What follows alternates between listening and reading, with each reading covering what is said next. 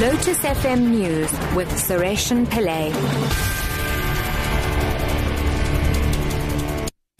Two o'clock, good afternoon. There have been violent scenes in the Durban CBD where about 200 foreign nationals who had been prevented from marching through the streets earlier tried to force their way into the city hall.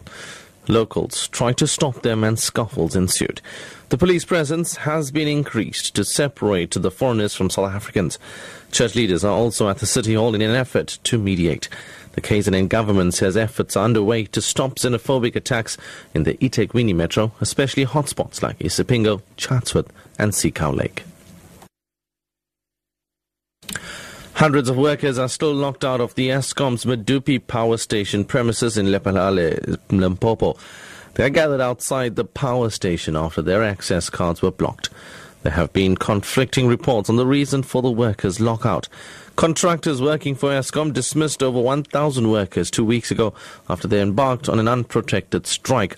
The strike was the latest in a series of industrial disputes which have set back construction of the power station. The workers are demanding a bonus for the completion of Unit 6 of the power station. Eskom earlier said contractors and labor unions had agreed that the workers would report for duty today. Spokesperson Khulu Phasiwe has sought to clarify the confusion.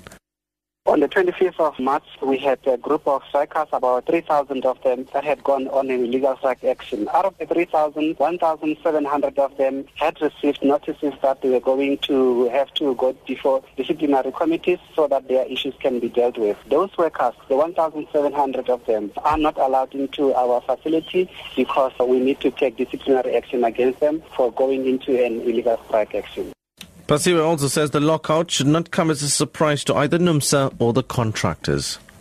Last week, just before the Easter break, there was a meeting between Eskom, the contractors, and NUMSA to discuss their demands, plus this issue of people who have received notifications that uh, disciplinary measures will be taken against them. So it's not a new thing. It's not like they did not know about uh, the action that we are taking right now.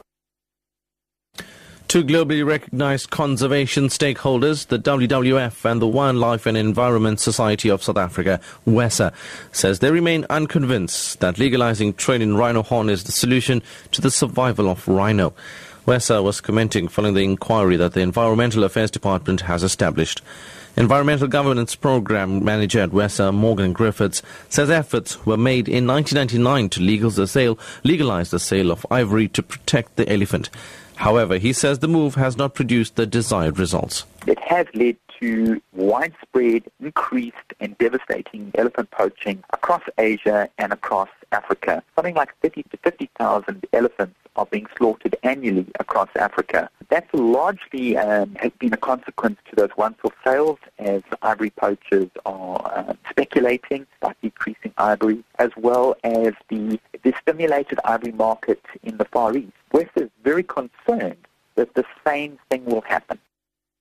And finally, AfriForum says its SMS campaign, Retain the Free State's Name, has so far attracted the support of 10,000 people. Provincial coordinator for AfriForum in the Free State, CW Alts, says strong support will show that residents will not passively accept name changes. AfriForum says that if the Free State government goes ahead with plans for a name change, it will send a message that they do not take the voice of minorities into consideration. The top story at 2 o'clock. There have been violent scenes in the Durban CBD where about 200 foreign nationals who had been prevented from marching through the streets earlier tried to force their way into the city hall. I'm Suresh Pillay, back at